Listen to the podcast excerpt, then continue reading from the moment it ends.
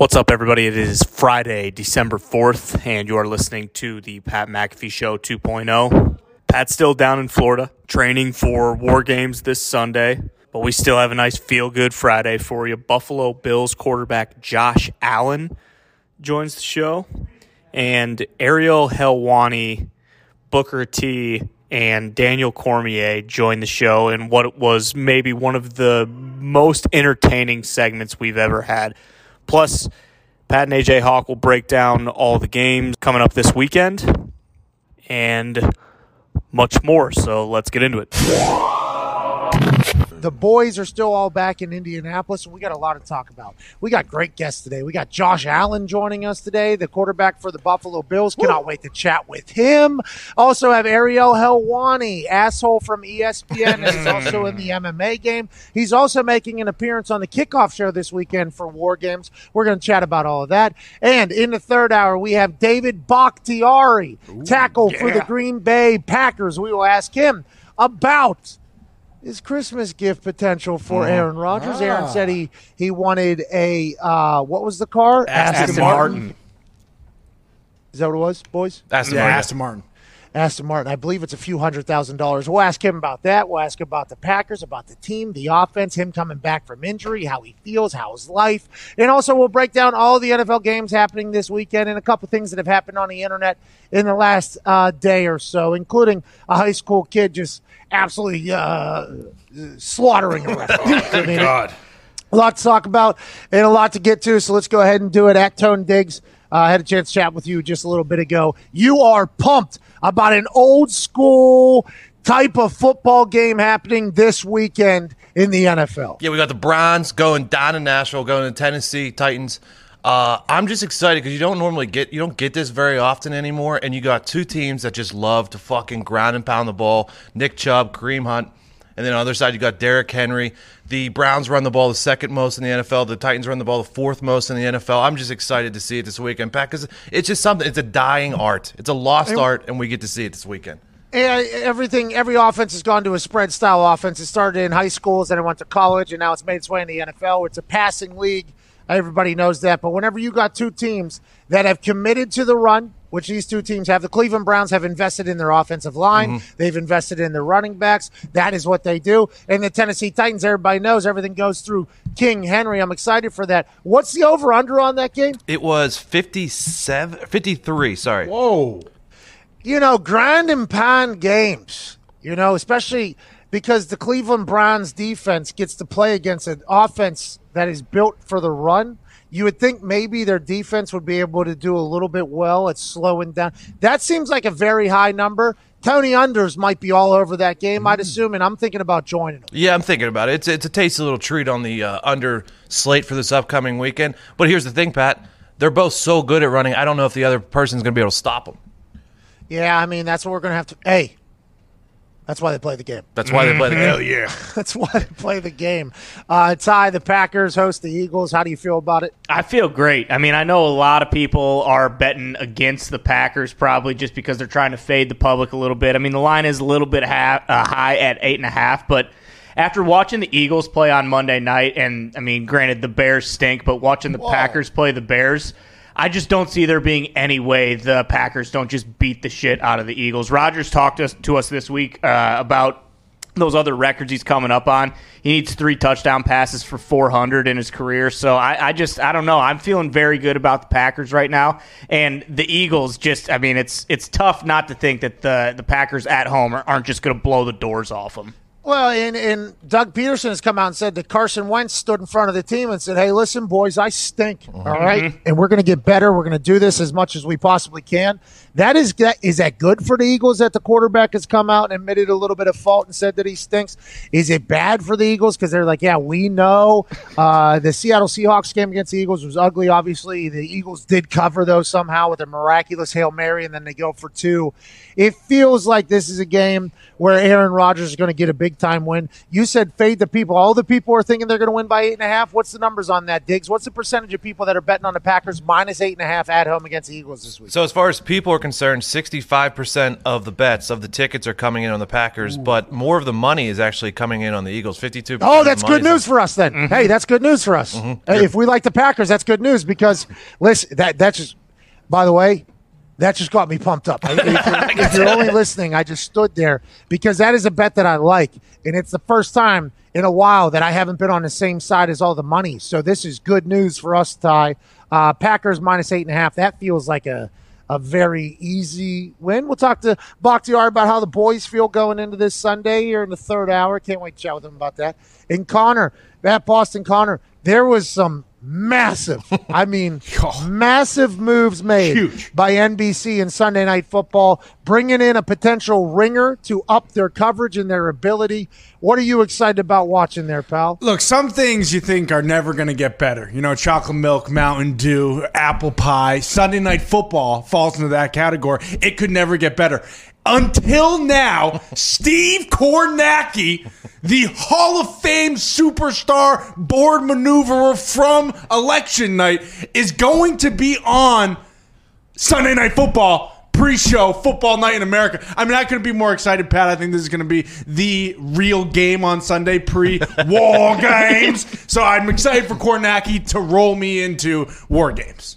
Well, the interesting thing, you said he runs the board. He was a map guy. Okay, he was Yeah, uh, map. a map Fair. guy i- i- when it came to voting, and every uh, political channel had their own map guys. Mm-hmm. And we over here at this show are too dumb to really know what's going on, but we knew immediately early on election night that there seems to be one constant for all these channels, and it's uh, the map maneuverability. And you know, Diggs had his guy over there on CNN, and then there was there was a guy on Fox News, and over there on MSNBC there was this. You know, it felt like a wild card going on. He- Yeah. He, didn't have the jacket on. Okay, he had the sleeves rolled up. He put a tweet out beforehand, and I, I didn't even know this guy existed. To be completely transparent, he put a tweet out and said, "I'm not sitting down until this fucking thing's decided." I, by the way, shout out to Steve. Is he still standing? think so. He is. Right now. I, is he still standing at this point? But watching him maneuver that goddamn map and move the things and slide the things and zoom in and zoom out with an electricity that the other two didn't have, mm-hmm. I'm pumped. He's getting a little bit of a moment in the in the sun in the football world, and he said he's been a lifelong fan. He's been a lifelong football fan. We're going to find out, Steve, because it felt like Steve knew everything about every single county in America. Okay, especially in the swing states. I assume he had to do a little bit more research there uh, to kind of dive into different counties and things and zoom in, zoom, zoom out, zoom in, zoom in. Uh, there's a guy named Roger over here that hasn't voted yet. We'll tally that one in there, and then he did the math and the thing. He's going to be previewing the playoff picture, right? And I'd assume there's going to be a lot of well, if this team wins, okay, so this team wins, they go here, they go here, then slide out. Okay, NFC come in. All right, LA lockdown, can't leave their house. They're probably going to lose. All right, let's slide them in. Let's slide them out. I'll be excited to see what Kornacki does with it. We're pumped for him at Boston Connor. When I asked him before this show what his biggest thing he's looking forward to this weekend was, it's not the Patriots being favored for the first time in a long time. Nope. like Uh-uh. Wasn't that. I mean, the Patriots are going out to Los Angeles. They might not be able to even get out of there if the uh, mixed martial law continues. So the Patriots might become the Los Angeles Patriots after this whole thing, which would be a real shame for New England fans who have uh, uh, died in there all the time. It, it wasn't that. It wasn't. You know, war games he was obviously pumped about and everything like that. But he said he wants to see Kornacki in the football world. What if this becomes a regular thing? That football night in America could use a little Kornacki boost, don't you think, Con? I mean, I think we're all praying that it becomes a regular thing, but I'm also looking forward to because because the county knowledge that you just mentioned with Kornacki, I'm assuming that the away teams in the playoffs, he's going to be able to break down how many fans from that away team live in the area that will actually be possibly at the game and rooting for the team. I would assume that Kornacki knows, you know, the fans of teams in different counties, but also there will be an interesting little piece. You'll know probably how many people are allowed in different Yeah. they, now, I'm not saying that we don't know that because that is a pretty vital part of this entire football season here in 2020 with the COVID is how many people are allowed in each stadium. And, you know, how, I mean, uh, the San Francisco 49ers who aren't in San Francisco, they're in Santa Clara. Well, they wish they were back in San Francisco Santa Clara County kicked them the hell out of there. Now they're the Arizona 49ers.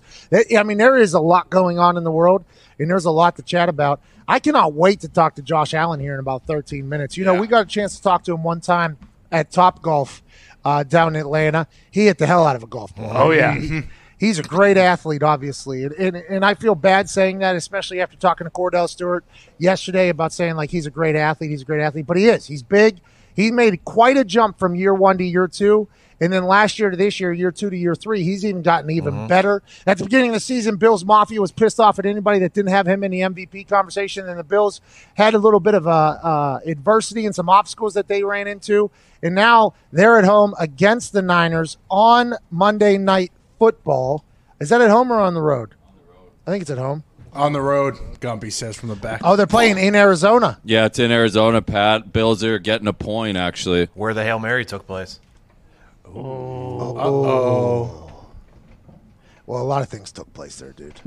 Couple You're Hail 100% right. They get to go back in there and maybe avenge the whole thing that happened. Okay, so the Bills on the road Monday Night Football. We'll talk to Josh Allen about, you know, what has he done differently? Is it just time in the game that's made him better? Is it maybe the offensive system? Is it his his reads? What is it that has made him get better? And what will get him to the next step? Also, you know, hobbies, what he's got going on, how's COVID going? You know, the entire uh, you know, the whole thing like that. I did a podcast this morning for like four hours. Uh, it, was a, it was a great time. You know, I've enjoyed my time down here in Orlando, and I said it yesterday. I'll say it again. Florida and LA might be two completely opposite things. This place is open down here, and I don't know if it's. Uh, I don't know if that's like a commercial for Florida for some people, which I'd assume it would be. Some people are like hearing that and they're flocking here, and it's obviously. And then other people are like, well, that's a scary place, it seems like.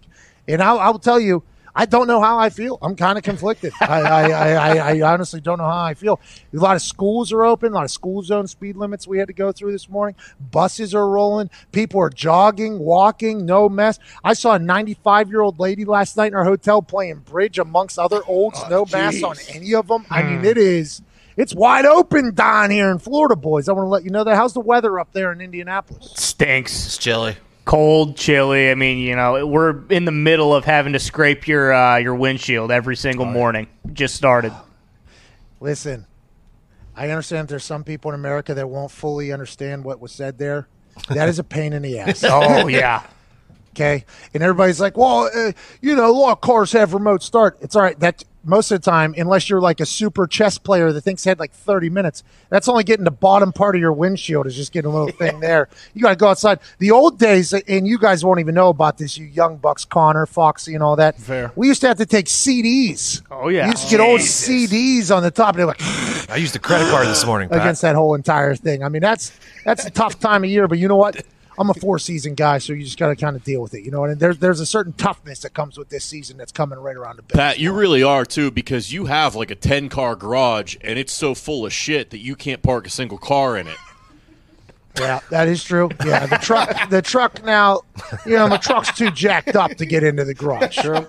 Okay, and you know, you'd think the Bentley you'd make room for, but just haven't. Let, that, let that thing sit outside and battle the elements. You know, that's on them, not on me. But yeah, I'm. Uh, you know, it's a nice little wake up call. You wake up in the morning, you go ahead and uh, you take a poop, do whatever, brush your teeth, take a shower, do the whole thing, whatever you got to do, and then you go outside and you get smacked in the face by winter. How's it going? Uh-huh. Well, it's cold as shit. How you doing? Waking up, all right. Oh, and then you get to your car, you turn your car on. Oh, I can't leave because I can't see a goddamn thing. Okay, so I got to do this, and then you get back in the car and you, oh, look, the side window also got to go do that. Mm. Then you get out there, and then God forbid if there's snow, as soon as you open the door, that thing just falls. Mm-hmm. Somehow, it's a scientific wonder how the snow that's on top of your car finds a wind tunnel that is every time you open the door, it goes out and just shoots right onto your seats. Oh, yeah. So whenever you sit down, your entire ass is now oh, drenched, you're cold, and you just got done doing manual labor so that you can drive then to your job. I mean, it is a kick in the sack, but I'll tell you what, boys, none of that's going on down here in Florida. Mm, none of it. No. I will say the cold air, you know, it will get old for sure, but that first smack in the mouth isn't so bad. It's been a little refreshing, to be honest with you. Well, you know, I don't know what they're saying about COVID, but maybe winter just kills it. Oh, If I know anything about viruses, that checks out. the cold, yeah, it's detrimental to Yeah. them. We don't know anything about viruses. Well, I know. Diggs, we know nothing about it. I, I mean, we know nothing about it. No, a few- Especially- bro. Like I thought for sure. You know, I, I'm not around a lot of old people. I'm not around a lot of old people in my life. Never have been. Uh, Jay knows this. Our grandparents passed away whenever we were young. We had a grandpa, but we weren't really around him that much. The I assume that the olds were just hunkering down. You know what I mean? Like I thought every old I saw in public was going to look like potentially Andy Reid with that thing, and then like the thing, and Oh, they're yeah. just like gas masks maybe. Down here, you know, because Florida is like a lot of the the olders, the olds. They don't. They care less than anybody else. I they, I saw somebody shoo away the hand sanitizer. An old lady yesterday. He shooed away the hand sanitizer. I don't need it. I don't want it. And I'm like, oh, these, these people just are awesome. They're like, yep. Don't give a damn. I've heard about all this stuff. Don't care. I want you to see my mouth when I'm telling you. Fuck you. Get right to it. We've got a big time guest, ladies and gentlemen, with a big time arm, guys. Big time arm and uh, big time jump year to year in his ability. A guy that I think Bills Mafia believes in to be the future of the franchise. He is the present, ladies and gentlemen, quarterback for the Buffalo Bills. Drafted seventh overall just years ago, Josh Allen. Yeah! What's going on, dude? Oh, you're muted, Josh. Oh, you're muted, Josh. No, it's probably our fault. Josh, it's probably our fault if I had to guess.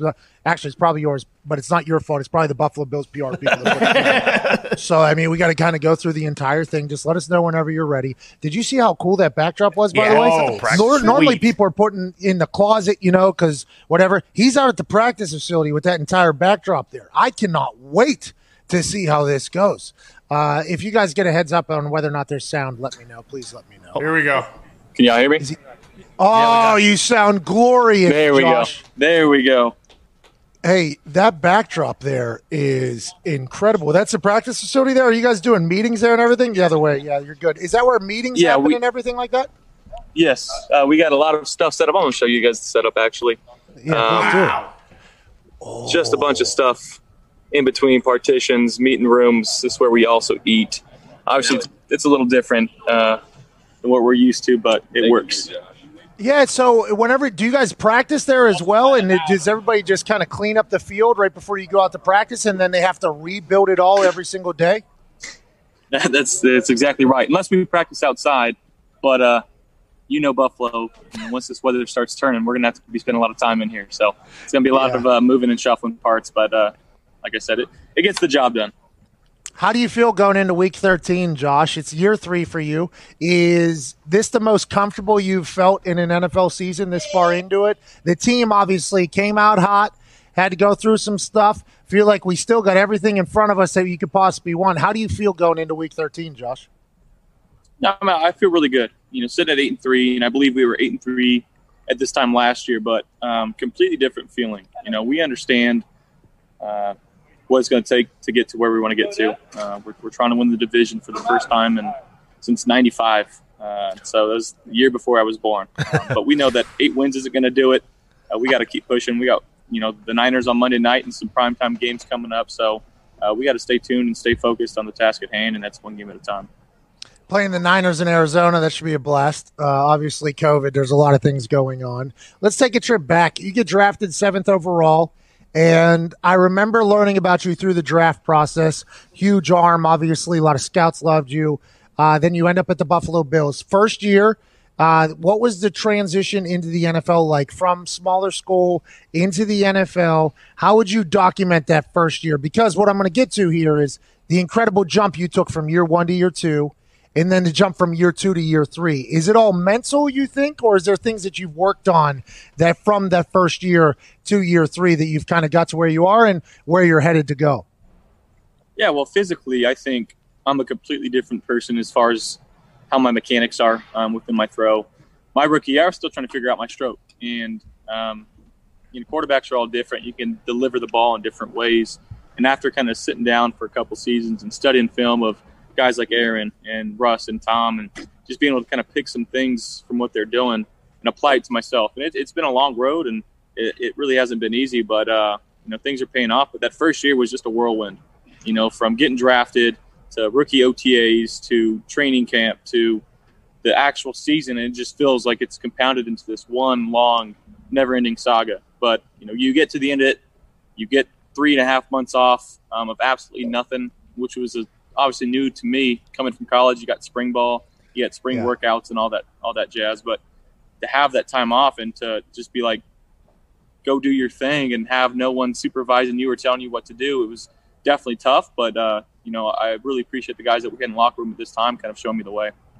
Your arm talent was something everybody talked about. So, listening to you say, hey, I got to change my mechanics a little bit, were you scared that what got you to where you were, it's like if you change it, it could potentially take away from you? Or were you, when I, for instance, when I was kicking field goals, I always had such a strong leg, such a strong, I had a very strong leg, but sometimes that day I had no idea where the hell was going. Like, like sometimes, you know what I mean? Because the ball is only this big or whatever. And if you hit like this thing, there's a chance it's going to go wherever.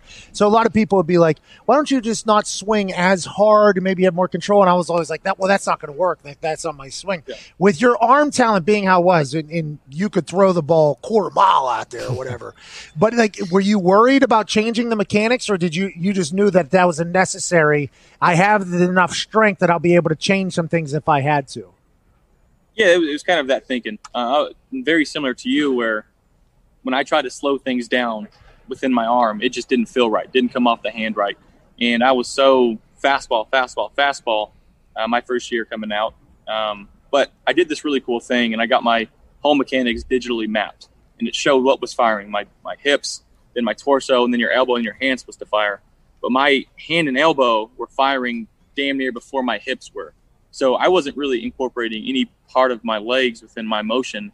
So being able to add my hips and make that as consistent as possible and try to slow everything else up top and use my hand kind of as the, the leverage for the speed and you know the accuracy where it, it changed a lot of things and the accuracy obviously has gone up but it's actually added some mph to uh, to my throwing power too so it's been it's been a really good process that had to be a pretty cool feeling whenever somebody says like yeah you have one of the strongest arms the nfl has ever seen and we just want to let you know you're not even using like what you're supposed to be using. That had to be like a pretty cool day because i assume whenever those results are coming back for you there might have been a little anxiety like all right let's i'm excited to kind of learn about me a little bit. I'm about to learn more about me. And then what is this thing that you did? You said you got your body tracked and then whenever they tell you like yeah you're not even doing anything what you're supposed to be doing at all basically. We don't actually we don't know how you got to this point without using your legs but now that we are here this is a that was probably a very cool feeling to be like oh my god i can only get better from here as opposed to probably a little bit of anxiety whenever you're sitting through waiting for the process to find out what it was it, it definitely was it was an awesome feeling. Um, but I was sitting there with a couple other quarterbacks, and I was the last guy to get talked about. So everybody else was like, "Oh, your hips firing at, at such a good rate, and everything's sequencing right." And the next quarterback, your hips are firing such a great rate, and they get to me, it's just like, "Yeah, dude, you're not doing any of this." so it was like a, a wake up call to me, like, okay, maybe maybe I should start, you know, incorporating some new clubs in my bag and trying to hit a 60 degree and this and that. And um, it's funny that I use golf as that metaphor because I've actually learned a lot of my throwing from my swing in golf. Um, and I don't know, I, I did that uh, top golf deal with you at the Super Bowl a couple years ago, and I was I don't know if you remember that, but it was just I was hitting that slice and I was hitting the slice and I was putting it in the back of the end zone or back of the end thing, but um, I've toned it down and I can actually work the ball a little bit better now in my actual golf game, and I think it's actually correlated to what I can do on the football field too. Well, as you were explaining that your hand was in front of your hips, like that was just classic golf metaphor that you were making there. So, as you were saying that, I kept thinking of your golf swing because even though that thing was flying everywhere, you were slaughtering the golf ball. I, I think that is one thing we all took away from that is like, uh, Josh Allen might have hit a ball today like 400 yards. that, might have, that might have actually. Now, granted, you had no clue where it was going. Which, by the way, No, you were not- probably not at all. you're out there hacking. You weren't really golfing at that point. You were just swinging at that thing, and uh, it was awesome to watch. Good for you. How's the offense?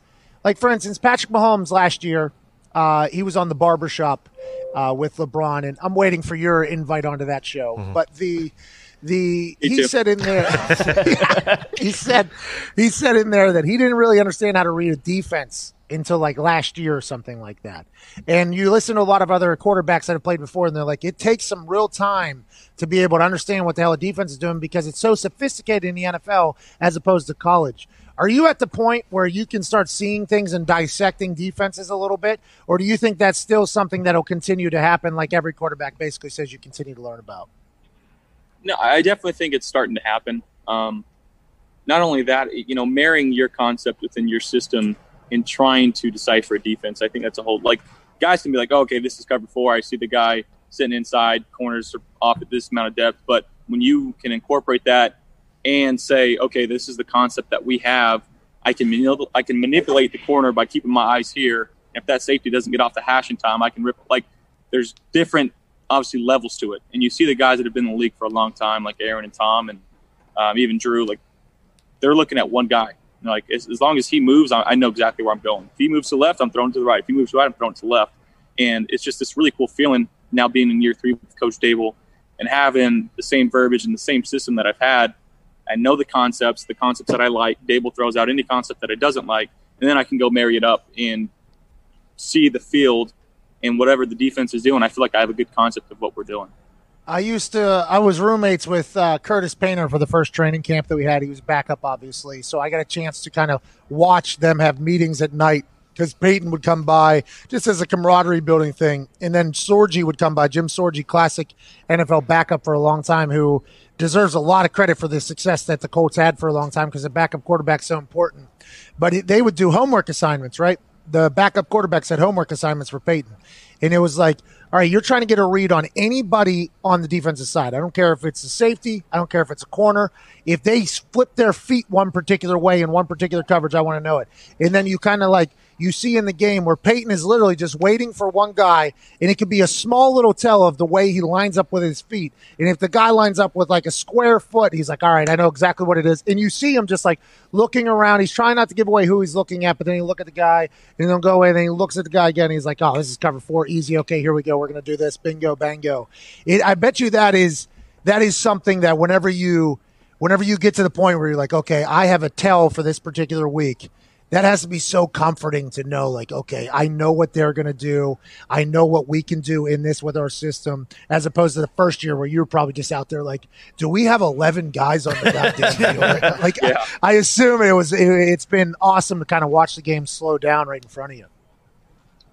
Yeah it, it definitely has been and there's been instances in the game where you know i see what the defense does beforehand and i make the right adjustment and then I go out there and you execute the play and it just it feels so good when you do that. And it's just not a reactionary thing, but you didn't just beat them with your physical talent; you beat them with your mind. And um, obviously, as a progression, that's that's where quarterbacks want to continue to beat defenses is with their mind and kind of see things before they happen. So uh, we're, we're, still working in that in that uh, area, but as far as what we're doing right now, our offense is you know extremely efficient, especially on first down. Our third down conversion rate is really good. And it, it like like you said though, it takes takes all 11 guys on the field and takes the the offensive coordinator to be calling the right plays and us going out there and executing. Uh, so everybody was bashing your deep ball throws, accuracy or whatever, you know, and I always, it's a very interesting thing to bash people whenever it involves other people. You know, like for instance, Kirk Cousins, we talked to him the other day, and they were all talking about how primetime games he would lose. But then you look at Kirk Cousins' stat line, it's like Kirk had a good game, actually. Like Kirk didn't lose the primetime game, but it's just like, well, Kirk stinks because he loses those games. It's like, well, Kirk doesn't actually stink. Maybe somebody else stinks, and that's why they lost. And for you, it was like, well, he can't hit the deep ball. His deep ball percentage is so low on, on completion. And I'm like, I love Cole Beasley. Okay, he's a great rapper. He's an incredible wide receiver. You two have been quite a tag team, to be honest with you, watching.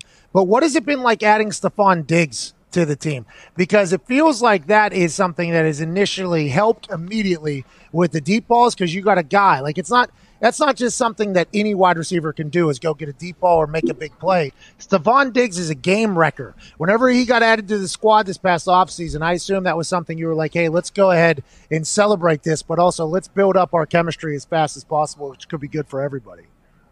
Yeah, he, he's been unbelievable. Just not even just his play, but his attitude, his work ethic, the energy that he brings to the locker room. Um, he's a he's a team first guy, and he really is. And he had that bad rap in the media before he came here, and this was a kind of a chance to, to refresh and restart for him. And he's been nothing but great.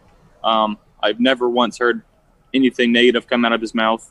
You know, when, when, we're in the game, all he does is tell me, "Hey, keep making the right decisions. Don't don't try to force it to me. Just make the right decisions." And um, he's been a, he's been a leader on this team. He really has been.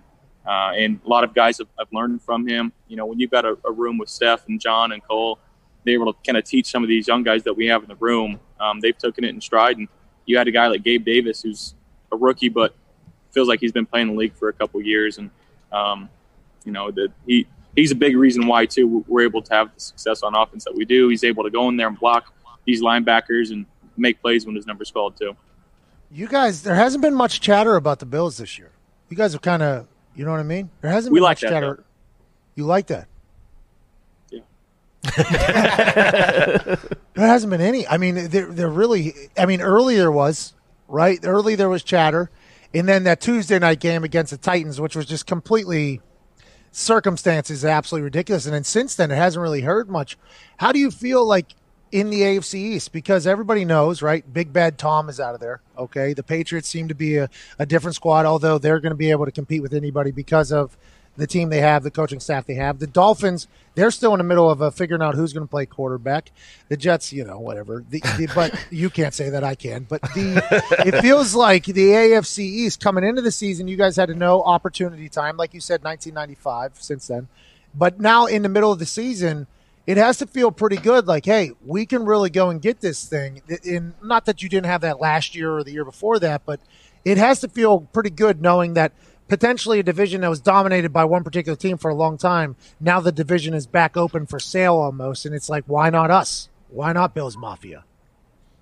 Exactly. Why not us? And um, but again, we're sitting at eight and three, and eight wins doesn't doesn't win you the division unless you're in the NFC East. So That was awesome. Hey, John, that was awesome. no, but but in all seriousness, you know, Coach McDermott preaches playoff caliber, and our goal is to get in the playoffs. And once you get in the playoffs, anybody's got a chance to win it. The easiest way to get in the playoffs is winning your division. So that's been our goal and our mindset ever since we've uh, you know stepped foot back here in August or whatever month that we got back here. Um, you know, and Coach, he's been doing a great job with us and, and trying to project us in the right direction. So uh, we're just following that lead. The boys got some questions for you, but before we get to that, what the hell were you thinking with the annexation of Puerto Rico in the playoffs and then earlier this season? You're middle of the play and you're pitching the ball, and obviously when you're running full speed and you pitch, there's a chance it's going to be inaccurate. What the hell is going on? And and, and how how do we? What the hell happened out there? What was going on, Josh? Was that in the the playoff game? Yes, we were watching it. I'm like, uh-huh. come, you were driving, I think, right? You still had like a minute some left. It wasn't like it was the last play of the game. And I respect the fact you're like, I'm going to make a play here. But I was, I was like, gee, what, what, Yeah. Josh? Have a little bit of care for the damn football, Josh Allen, because I was pulling hard for you in the Bills in that run. Is that just the type of guy you are, though, huh? Let's make a play. Let's go ahead and do this thing at all times. And have you had to curve that?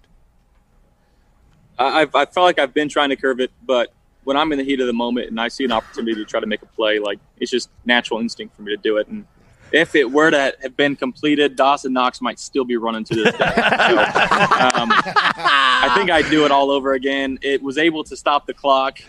We ended up, you know, tying the tying the game and forcing OT. And uh, obviously, we wish we had that game back. And um, I missed a couple opportunities that I still think about to this day. But that's one of them that I don't really care for too much or complain about too much. Like I, I went with my decision and I made it, and I, I got to live with that one. you watching the film of that playback, and because you obviously the internet had the same reaction I did. It was like Josh, Josh, Josh, Josh, Josh, Josh, Josh, Josh. What, what, what are we doing here? And then you watch the film back from all angles, and you're like, yeah, how come nobody's talking about literally if that's he's still running at this point? You said so. You, that was a wide open, huh? You knew that was guaranteed touchdown. That ball. I, I thought so. Oh, you thought so. All right. I respect that. Uh, Tone Digz, what do you got, bub? Josh, mine is actually building off of that because I would I want to talk about like when you you talked about beating teams, beating defenses with your brain, but like when you get out of the pocket and you break the line of scrimmage and you are on the run, like it seems like you do not give a shit about your body. Like I mean, last last week you decided just to run head on with Bosa. Like, do you think about saving your body at all when you get outside of the pocket? I'm starting to.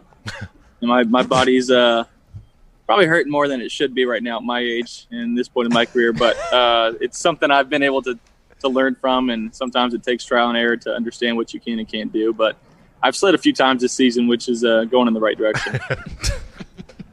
I've slid a few times this season. This was a, so when we had Andrew, right? Because you're both, you know, sh- physically imposing men, big men. So every single level of football that you've ever played, you've been more athletic than the person and probably bigger than the people that are trying to tackle you. And this is the same thing with Andrew. Andrew is massive. Well, go ahead. You're going to say something. No, in high school I was a little guy. Oh, you did the spurt thing. Like- that's why you ended up at a small school. Junior college is really like the uh, the only time where like I felt like I was bigger and more athletic. Like in high school, my uh, my baseball coach called me Tortuga, which is tortoise in Spanish. so I was I was like legit. I was pretty short. I was extremely thin, and I couldn't move for. I had cement feet. Like I couldn't move. And then you just hit a growth spurt at like 17 or 18, or what happened? Yeah, just about a couple inches, and put on about 25 pounds in junior college. Eating by myself, eating a bunch of fast food. So wasn't all good weight, but it helped. Oh, so that's why you like throwing the body around because you never had it. Okay, so that, that yeah, I guess that's probably a bit yeah, all right, yeah. So that's a little bit different than Luck, but watching Luck play, he was much. I mean, you jumped over that guy, almost got a helmet. I remember from your rookie year, almost got a helmet to the. I mean, that would have been a rough night or whatever for you, maybe a couple weeks there. But like watching Andrew play, and I could never say this to him because of the position, whatever. Like I'm a punter, I should not be speaking to the quarterback who is a first overall draft pick uh, and how to play football. But if he keeps himself safe, like it helps all of us. You know, like hey, Yeah. if you're healthy, it helps. All, all of us are much better. So we appreciate the fact that you want to run people over and you want to gain every single goddamn yard on every single play. But if you're out, like we're all screwed. Basically, has anybody had that conversation with you, or is that just something you've kind yeah, of been learning? the best ability is availability, right? yeah. That's that's that's the saying. So I've been able to to kind of learn that, but um, the times I feel like I've missed games though, it's my rookie year. I was standing standing in the pocket, I threw and got my elbow kind of dinged up, and uh, in college I, I ran a little bit, and that was a different story. But um, so yeah, but you're I'm, a I'm freak learning. at, You're a freak athlete though, so I could see it. Just like with Andrew, like Andrew was very fast. He was athletic. He was big. So you could see how the human side of that would be like, yeah, I hear what you're saying, but also I could probably pick up the first down right here, no problem. Even if I'm going to take a shot, who cares? I'll deal with that tomorrow. And everybody's always like, yeah, but those shots are going to add up, and you get it. I don't have to tell you. You're you're a guy. Uh, Connor, what do you got for old Josh Allen? Pal? Yeah, Josh, massive Patriots fan, uh, and as you have been leveling up each season, I've been leveling down, uh, which is fun. But you mentioned not winning the division since '95, and obviously it's matches for the organization. But how much does it mean uh, to win it for the city and Bills Mafia and the fans for you? I mean, I, I definitely think that they deserve it. Um, you know, here from the stories that I've been told early in the 90s, this place was like any other. Like the, the buzz, the energy around the city. Um, you know, and th- that's what we want to bring back. We want to bring back that early 90s feel when we had J.K. and Thurman and Andre Reed, you know, doing the K gun here and just people went absolutely, nuts for them. So, um, you know, it's our goal to, to bring a Super Bowl here and have the greatest party that Bills Mafia has ever seen because it, it really will be that. God, could you imagine the tables? The, oh. every Bills Mafia is awesome, and I know they banned the dildo throwing. I think that's something they should bring back, but it is insane up there. And you're the perfect guy for that team, by the way. It, it, and I think that's what Bills Mafia is like. This is our guy. Ty, what do you got? Josh, it's funny that you mentioned uh, that growth spurt because I was actually going to ask if you ever like considered maybe pitching professionally. I don't know if you know, but I'm assuming that you throw a baseball harder than hell. Have you ever like had that tested, or uh, do you know how hard you throw the football? Yeah, uh, I, I mean, I played baseball up until my senior year. I played all throughout high school. And I was probably humming right around 92, 93. Um, Before the growth spurt. that, yeah, before. So, it, I mean, if I got into a throwing uh, throwing program for a little bit, I don't know. I, I'm assuming I'd be in the mid 90s. So, um, I did obviously have that aspiration as a kid growing up and wanted to be a professional athlete of some sort. But quarterback was, you know, foot, football was the only sport for me. You know, I, I loved playing baseball, but it was just too damn boring. Bingo. I appreciate that. I, I love what you just said right there.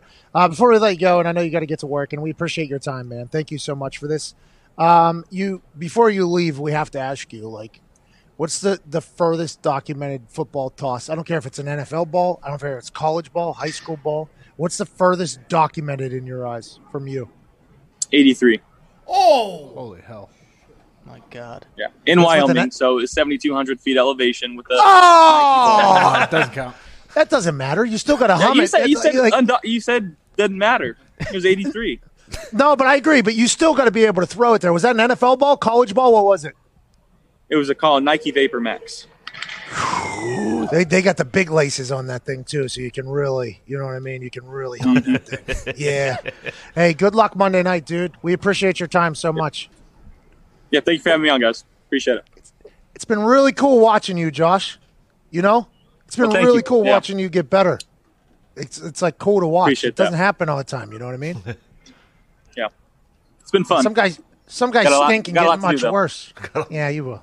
All right, ladies and gentlemen, Josh Allen. Thank you. dude. We interrupt this conversation to just remind you what you already know, and that is that FanDuel is the best sports book there is. Raven Steelers just kicked off, and I'm excited to go watch that game because I have a lot of juicy props on it. You're going to find the best odds anywhere on the internet or in any sports book at FanDuel. The best tech. It's so easy to use. I can't stress this enough. If you've never used it before, you're not much of a gambler, boom, you see a team you want to bet on, they're going to give you multiple options for how you can do that. There's a bunch of new states coming on all the time. So if you're in one of those states and you're not on FanDuel, you should be. And if your state doesn't have FanDuel yet, you know, be patient. They may be coming. Now, FanDuel has been kicking everyone in the teeth the last couple weeks. But before that, they have given away millions and millions of dollars. Different odds boosts that really don't seem smart. It's like taking candy from a baby, the best tech, and one of the most friendly customer experiences you will find. We love using FanDuel here, and if you're not using FanDuel, give it a shot. I'm sure you won't be disappointed. Let's get back to the show. Joining us now is a man who is a two-time Pro Bowler, four-time All-Pro. That seems interesting. And he just signed a four-year extension for up to a hundred and five million dollars. Can't hide it, shouldn't talk about it, but the internet already has. Joining us now, tackle for the Green Bay Packers, David Bakhtiari. Yeah! How you doing, bub? I got to give you credit. Uh, You are uh, premier at giving introductions. Well, it From- should have been a little bit better, to be honest with you. I want to let you know it should have been a little bit better, but I know you're in the middle of a work week. I know this is Fast Friday. Probably have a chance to go home, so I wanted to get right to it because there are important questions that need answers. You know what I'm saying? I, I do. I do agree. I've I have heard the slandering of my name, and I'm assuming we're going to bring up a couple topics. And uh, I let Aaron know that uh, if he feels the flames in the locker room right now, he knows where it's coming from. Okay, so let's get to the heat. The heat is in the kitchen, and uh, the kitchen is hot right now in the Bakhtiari. Not because not only that, do you just have bags of money that you can throw on fires now that kind of keep the flames going and everything like that. Congrats to you, by the way. Well deserved. Yeah, absolutely well deserved, sir. I, I like to see everybody make money. I want to see everybody rich. I hope everybody gets a chance to do so. You accomplishing that is an incredible feat, and it's very well deserved. Now we have to talk to the, uh, about the pertinent subjects here. You have never got your quarterback a Christmas present. Now that you just signed the biggest deal in left tackle history, are you potentially thinking about getting him something for this holiday season? Uh, well, before I answer that question, it, it is uh, it's a little disheartening to know that my gifts that I've given him are that forgetful to him. Oh, that he says that I haven't even gotten him a gift. I mean, the fact that even Brian and I went out of our way to find, because a guy who can really get whatever he wants, you know, we wanted to get something on the funny side and also something a little sincere to him. And, you know, he's a scotch drinker. And we went out of our way to get a couple really nice bottles for him. Some that he, it's particularly a little bit hard for him to get. And uh, the fact that those go unnoticed and even forgotten out of his memory, which I think we all know Aaron is uh, has got one of the best memories. I think that at least the guy that I know that that really just kind of proves me kind of where I stand with him on uh, when when it comes to uh, him even remembering anything I even do. That's a shame. That's a shame that that happens because I know whenever you're trying, because a lot of us in the NFL are tough to shop for, right? I mean, a lot of us are normally impulse buyers. We have the ability to have connections to get damn near anything. And I've been told my entire life I'm very difficult to shop for, and I respect and appreciate that. But then whenever your friends go out of the way to find you something that you know is heartfelt and thought out, it's like, I understand that you could have spent a lot of money to get me something that's glorious, but I could have got that myself. So you going out of your way to really you know, get him uh, something that he might not be able to get himself or something you know he'll love. And the fact that he just took that bottle, okay, probably drank it. I don't know if you saw earlier in the season. This is what his scotch glasses look like, okay? He goes, he goes six fingers deep. We had that conversation earlier. And the fact that he just drank that and then doesn't even recall that is a little bit sad. Was that a New Year's Eve gift or was that a Christmas gift? And do you think that is potentially the confusion? That was a birthday gift. Uh, I gave him plenty of time for him to kind of uh, mull it over, enjoy it, especially in the holiday season. Keep warm in the house without turning on the fire. Um, and then, yeah, I mean, we do a white elephant every year. Uh, I don't get one specifically, but I actually am working on uh, a gift for him. I gave him a gift this year again for his birthday. As you know, it was, it was this week. And I'm sure, actually, I do know that he did forget because he had asked me, You didn't get me anything for my birthday. And again, I was like, Well, clearly you must have skipped over my page where I gave you a recipe for best friend ribs and best friend uh, smoked chicken wings. So, Oh, Wow. By the way, you're not just giving that gift to anybody. You're not giving that gift to anybody. By the way, you got to earn that gift right there through years. I mean, that, that, that is sentimental. That that rub that I put with both of those isn't something that you can just go buy anywhere or get anywhere. This is a this is a little secret thing that I have working in the house. It's something I knew that as he's becoming more passionate about, I wanted to give to him. And again, who gets forgotten? So that's I, at least I know where I stand. I mean, I'm cool with it. I still I respect our friendship. I consider him a best friend. I don't know how he considers me, but at the end of the day, um, you know, I know where I stand. I know where my loyalties are, and I can go to sleep at night and I can look myself in the mirror. Well, and that's why you know offensive linemen are like that, though. You know, oftentimes forgotten, oftentimes very, very loyal, willing to do whatever they can to get the job done. And I, I you know, it's interesting though. You said you've got him gifts in the past for his birthday because you you also got to feel for Aaron a little bit. December birthday.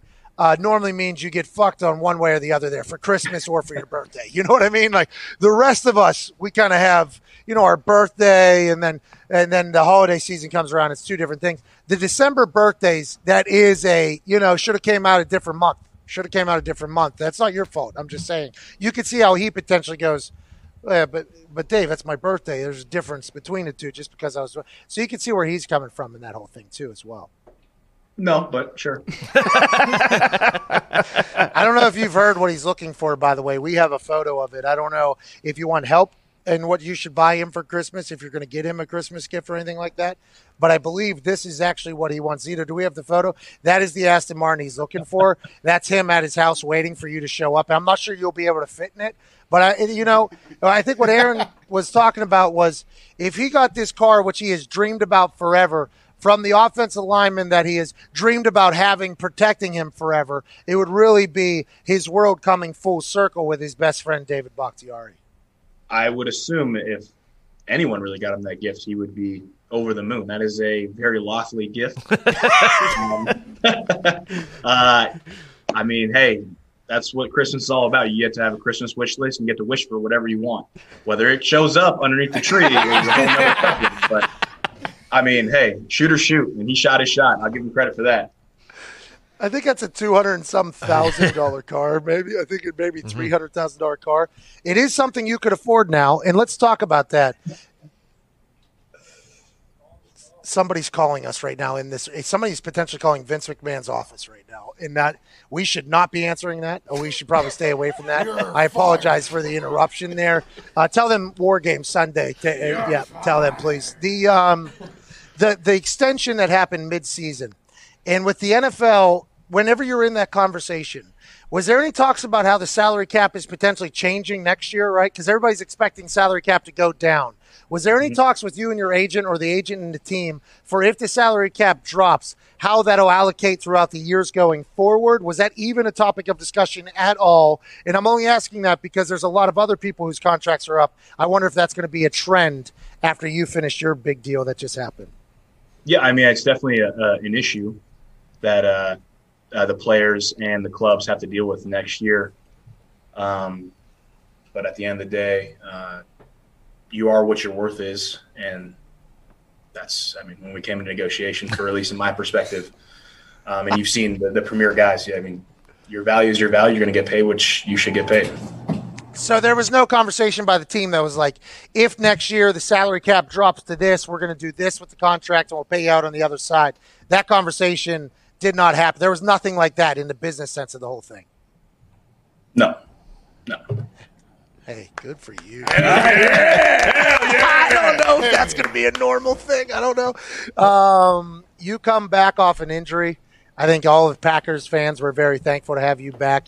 This offense, you go against the Colts defense, which is a very high rated defense. You go against the Bears defense, it is a very high rated defense. And the offense just seems to be humming. From an offensive line standpoint, what is different between this year and last year? And why are you guys having so much so much uh, success, you think? Because it's awesome watching you guys go to work over there. Uh, honestly, it's just everyone is in their second year in the offense. Uh, the coaches are more exposed to the players and their personnel and who they have. I think they're catering the game plans even better, having understanding of us players. And on the opposite side, us players, we understand more schematically what to do. Uh, more the adjustments were, I guess, more across the board A accustomed. Everyone's doing their 111th job. And then not to mention Aaron's playing out of his mind. Aaron is playing Aaron Rodgers football. And with him at that level and now in his second year of the offense where now it's this guy's got a, a memory like an elephant. It's it's like working the backside and he can go in and out of any such such plays that he desires based on what personnel we're in and get us in the right checks. And then specifically for us in the offensive line, we can have all of our adjustments based on the defensive ones that they present us to work with the given said play, which then makes us more effective. And I think you're seeing that in our production through scoring, through moving the ball, through our yards. And I mean, also we're having fun. We've been emphasizing a lot um, the gold zone, something that is very precious to us um, oh, yeah. through our offensive coordinator. Shout out uh, Nathaniel Hackett. Uh, so when you see us uh, raising the hands up, saying we love gold, that's uh, that is that is our gold zone. That's very precious to us. I'm waiting for one of you to lift your legs up over your shoulders. Though. You know what I mean? If we're going to do Goldmember, let's go ahead and really do the full thing. Um, do, you know, we've seen Lafleur. Um, do you call him Coach Lafleur? Yeah, I call him. You say yeah. you say Lafleur. Lafleur, Lafleur. Yeah, I, I, I, oh. Oh, you're a sophisticated man there with the uh, Lafleur. I got yelled at by Tom. What's that? You have to do your pinky out when you kind of address it in that manner. Uh, Lafleur, I have a question. I've seen him mix it up though. Aaron and him have a little physical. Uh, Big Bob Tonyan punched him in the face. I think after scoring a touchdown. Is he? He's just. Is he always like that? Like at practice, he's high energy because he never gets talked about, right? And it's probably because you guys are in Green Bay. There's no owner to really promote everything that's going on over there, and maybe there's some media biases or whatever. But the amount of success he's had in his start to his NFL head coaching career is unbelievable. But then I, I feel like he's also a guy we don't know a lot about. You know, I, I, feel like he never gets talked about, which he probably enjoys. Like, who cares? Just keep me out of the conversation. Much like Mike Tomlin has been for a long, long time. Nobody really talks about it. But it seems like he's an excitable, energetic guy. What are your interactions with him, and is he always like that? Uh, the thing that right away, even when I first met him, he's extremely humble and he wants to win. He doesn't care if he is in the limelight or – like you said, no one even brings him up. It doesn't matter to him. His what he cares about is winning the football game, being productive, and, ha- and doing a good job. Even when we do win and in the offense, because obviously he's an offensive minded coach, that doesn't perform to the standard that he thinks is possible. I mean, he's the first to blame himself in the game plan when I honestly I have no problem admitting like it falls on the players. Like we didn't execute the way we should have done, but he will always put himself out there for us, and that just shows the type of the character that he is um, as a man and as a coach. And I think a lot of us rally behind him and we have a lot of fun with him. He's he's young. He's got a little pep in his step. Uh, he brings that energy, and when we when we're all fired up, he's fired up too. And uh, uh, it's it's contagious, and, and and he's very approachable to a point where you can punch him in the chest, and he he'll take it. He'll, he'll throw it back. He's I mean, he'll jump in the air, kind of dap you up. I mean, it's it's awesome. Uh, Ty, who's one of the owners of the Green Bay Packers, has a question. David, I remember there was an article that came out a few years ago uh, about how you introduced a bunch of guys in the locker room to uh, Settlers of Catan, and I was just wondering uh, if you still play that at all because uh, Aaron's talked to us about how hard it's been to like kind of build camaraderie this year. So if you can't do that kind of stuff, is there anything you've been doing with the uh, offensive line to kind of stay, you know, in a good space because you guys have shuffled around so much? What I mean, nerd bullshit is Settlers of Catan? What is this? What is Whoa, this? easy, easy. I mean, hey, look, I'm an avid. Like, I love board games. I grew up in a. I'm one of four in my household, so we play card games, and board games growing up. Like, I love that type of dynamic. I think so. Um, all my buddies, actually, my my good friends from uh, childhood. Uh, I got to give them a shout out, uh, Max and Mike Rowan Miller. They introduced me, and Ben White, so they introduced me to Settlers of Catan, and it's just a very addictive board game. I brought it to the the players way back. Um, we don't we don't do we do it now? No. Uh, I actually actually haven't played with them, uh, a couple of my teammates in a while. Uh, but I mean, I still with my hometown friends. I mean, when we used to hang out back when pre-COVID stuff, yeah, we would like shuffle the board and we played literally for hours. It was, I mean, it's a fantastic game. It's very addicting, and just know friendship cards are on the line when you're playing the game, especially when you have the night and you have a chance to. Don't know if I can say the word, but f over your your buddy. Oh, you could say, you could have said the word for sure, but the I, I, I don't know. I look. I'm in the Packers facility right now. I, I it's very we're, we're a PG organization, so smart, very yeah. smart. If we I'll were if we were zooming calling at home, yeah. I mean you. I mean, yeah, got it. Yeah, gotta do, yeah, gotta do- Hey, you're a professional, by the way. You're a professional, and they just paid you seven hundred million dollars. You're one. Of the yeah. So the, I- the you least gotta I do can you do is gotta have my do. P's and Q's. Yeah, yeah. Smart, by the way. That's very smart of you. Uh, Settlers of Catan, a board game. I'm going to try it out someday. Uh, AJ's on the call, former teammate of yours. AJ Hawk would like to say some things. Justin, how you doing? Uh, good to good to chat with you. I just have a quick question about your your lineage, and you are legit like the your family's the true American dream. Can you explain a little bit where you get some of your grit? Because a lot of the boys are Pittsburgh tough, and they think they're gritty. But if you tell, I know your dad is a very very tough, amazing dude, and his dad. Can you tell what, like where you got all this grit and toughness from? Uh, my my dad would say he got it from the streets. Uh, my father, Carl, uh, Carl Bakhtiari, he is a half Persian, half Icelandic, and uh, it's Carl with a K, and he'll let you know it. Okay. Um, and the quick summary I can use uh, for the grit is uh, Harbaugh, the coach at Michigan. Um, he before anyone ever knew his name, he started out at the University of San Diego, uh, and he coached my brother, my oldest brother Eric, who ended up playing a little bit in the league. He has said the only man more intense than me is Carl Bakhtiari, and that gives you everything you need to know about my father it, it, it comes to a point like this. If he shakes, if you shake hands with him, he will let you know right away, without it being a contest or not. He will have a stronger handshake. Oh, You don't even you don't even know you're in the co- you don't even know you're in it. And his ultimate power move, if it's if it's equal, if it's a draw on the pressure, he'll then throw the hand. Oh yeah, he'll throw the hand right right on right on the, the elbow and let you know, kind of bring you in even a little bit tighter. it's uh, he's he's one of the more intense guys you'll ever meet, but you love it. His his energy is uh, infectious and it's it's all the time. He's either 100% or he's passed out on the couch taking a nap for 30 minutes and then he's back on again. I like that. I, I'm very similar to that. Is he half Persian, half Icelandic, or are you half Persian, half Icelandic?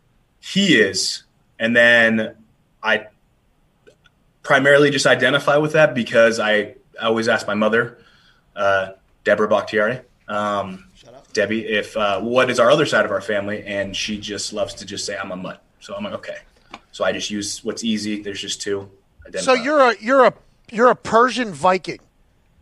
yeah that's where i get the, the green eyes the dark hair and then the massive body Well, and also the the ability to just you know, I don't want to say well, all the athleticism all- comes from mom but just like the size Oh, comes from my Um, good luck this weekend against the Eagles, man. Hope you have a good time. Whenever you're watching film, is it just because um, you know tackles? You guys are kind of on an island every once in a while. Uh, Like obviously, offensive line has to work together, but tackles are. Are you watching film on just one person? Are you like what? What do you normally focus on throughout your week of uh, scouting and everything like that? Uh, yeah, I mean, I watch, uh, go through all the pass plays, um, for the defensive end, seeing who I'm going to go against, his type of moves, what he likes to play. Um, then I go through his uh, run defense, how he likes to play the run and fits in the run, and then obviously look with the um, any double teams with the interior uh, defensive linemen, linebackers, kind of how they fit, and then like plays that other teams run because it is kind of a copycat league. So seeing how the, just the defense presents itself, then obviously pressure, stunts, blitzes, just I mean the run of the mill type of viewing of uh, film. When I talk to Robert Mathis and Freeney and them, they talk about how being a pass rusher is like chess. Like they're setting you up with moves so that they can bring you things later and everything like that. Are you doing the same thing with them, or is it just uh, I'm a Persian Viking? I need to stop you from getting here every single play. It doesn't matter. Uh, I completely agree with them. I've I didn't even know that they say it's like chess because I've told our interior linemen and just linemen in general it's interior. Uh, when you play like a guard or center, that's like checkers, and when you play out a tackle, it's like chess. You're setting up moves. You're kind of uh, it's slower progression than a quick strike. Whereas checker gets quick. You know, you're jumping. You know, you get like those three jumps real quick, and then you take out the three pieces. Or whereas chess, you know, you're moving the knight here. You know, moving a rook. Just then you can, you know, come hit a bishop like later on. So that's I completely agree with, you know, how Dwight and uh, Robert have said outside's like chess. So much going on in the game that we never really know about. Uh, Justin Bakhtiari, we appreciate you so much for joining us, man. Enjoy your cash. I can't wait to see the Aston Martin you give Aaron for his uh, for Christmas, and uh, good luck this weekend, brother. Yeah, thank you. How, how did you know about uh, the gift? The the Aston Martin. Yeah. How do you? Uh, no, never. Sorry. I guess. Ladies and gentlemen, David Bakhtiari. Uh, and joining us now to talk a little bit about that because he's going to be a part of the kickoff show for War Games on Sunday. A man you can see on ESPN talking about the MMA uh, and everything else that's going on in the world. Ladies and gentlemen, Ariel Helwani. How you doing, bub? Just trying to position this the right way. Uh, there he is, our hero, the man who made all of this possible, the one and only Hunter Hearst Helmsley. Get the full screen up there. Get the full screen. What do you know about Hunter Hearst Helmsley from the mean streets of Greenwich, Connecticut? Pat McAfee, you jabron. Listen, Hunter called me a couple days ago and he said, look, we bet big on Pat McAfee. We've got this War Games match. We've got all this stuff going on, undisputed Team McAfee. But you know what we're missing? We're missing ratings. We miss an injection of life that you bring to the table. So will you do us the honor and appear on the pre-show to give everyone the rub, to put everyone over? And I said, Hunter, my good friend, Hunter, say no more. For you, my friend, for the McMahon family, I will be there to give Pat McAfee the rub one more time. So you're welcome, Pat. You're welcome. Uh, I feel like I've been through the same exact process you've been to. Hunter's never talked to you. That was Michael Cole that called you and asked you to do that. So the man that you have in a picture behind you uh, from the mean streets of Greenwich, Connecticut, and also you know, old school Terra Ryzing, if we want to, uh, you know, go deep there, King of Kings, Cerebral Assassin. I mean, Wow, we can do all that. He and I, real life friends. You, you've never got a chance to meet them, but you can hang pictures of them in your room. Maybe this weekend you'll get a chance to shake hands. Are you coming down here? Are you getting into the COVID protocol? Are you doing the entire kickoff show? What do you got going on this weekend? No, no, no. I mean, are you crazy? Uh, I, I don't leave my house. I don't know if you know this. I've been in the same house since March, in the same room to be exact. Uh, no one wants to let me leave, and quite frankly, I don't want to leave. And so I will be uh, tucked away here, mission control. Casa de la Helwani, uh, giving you guys the rub. Uh, I'll be a part of the kickoff show with uh, the one and only Wade Barrett and uh, fellow Syracuse Orange Sam Roberts and I'm looking forward to it. It's a massive honor. War Games has always been uh, a tremendous event, historic event, rich in history, big time match. I want to know if you're ready. I, you know, it's, it's one thing to go one on one with a legend like Adam Cole, but it's another to be involved in War Games, two rings, two cages, one team. I mean, are you kidding me? Are you ready for this? Well, it's wild that you called Adam Cole a legend because he is nowhere near that. Uh, but the one-on-one match with him, we we all know I made a couple rookie mistakes. Probably should have won that. I should be undefeated. But yeah, I'm ready. Hey, Yeah, I'm ready. The three badasses I got around me aren't going to let a single thing happen to me. I'm going to have my hand raised. I'm going to be the winner of war games, obviously, and it's going to be an exciting time to be alive. Let me get this straight, though. They didn't even want you to be on the set with the guys. That's that's uh, so you're just calling from your basement there. This is classic. Oh internet no no wrestling. no no no no no. Sorry, it seems like you misunderstood. Uh, they said they'd send the jet for me. Oh, No one yeah, else yeah, knows. yeah. I bet they, Uh, they, they I wouldn't even said, waste the gas look, you know, unleaded on you, pal. If I had to I'll, guess. I'll, I'll, sh- I'll, I'll I'll show up via you know the Zoom, the, the the whatever kind of technology you guys have, but you know it it takes a lot for me to get on a jet. I mean, we're talking mucho moolah, if you know what I'm saying, and and right now we're not in that ballpark. You get what I'm saying? Do you get what I'm saying, Pat? Do you understand where I'm coming from? All right, you know some other organizations they bring back you know some some old fogey 65 year old guys. NXT brings Helwani to the dance. You understand that? You understand what Yeah. Helwani equals ratings means? I don't know if you understand. Well, what I'm about to tell you might sting a little bit, but I don't understand what you mean about not getting mucho moolah for every single situation. just, just want to let you know that. So that is, I do not understand that, uh, but I do like that you're coming into the NXT family a little bit. Don't embarrass yourself or the product, please, on Sunday, because normally you have a, you know, a trend of doing so, kind of putting your foot in your mouth, uh, No. embarrassing everybody, False. saying stupid Who told things. you that? Who told you that? I want to know who told you that. Who's your source? Dana White, yeah, mostly Dana White. Oh, White. here we go again with the IG live master himself. You guys do another one of those, or was it just one and done for you? Well, and then also just one and done. Now I'll never be invited back, and I'm not sure he even knew who he was talking to at the time. I think he thought he was talking to somebody else, but that's not my problem nor his. Um, let's talk about your life right now. I saw you in uh, the American Gangster, Chael Sonnen, kind of get into it. You have a show with him too. So what is it? Your life is just your name with other people who have accomplished things, and then you just talk to them. You know, m- much like uh, the war game situation, people want the rub. You know, they want to be in the vicinity of the nose, so they they, they, they hitch their, their horse to my wagon, and I'm I'm happy for a select few. You know, there's a lot of people coming at Helwani these days, but for a select few, I'll team up with them. Now let's talk about your situation here. What happened to your fancy smanchy stu- studio here? Are you, are you not even wearing socks? What's going on? Did you put a screen? Like this whole situation is worse than my situation. You have a screen behind you. You're not wearing shoes. What happened to the fancy studio? You're sitting at a boardroom desk. What's going on over there?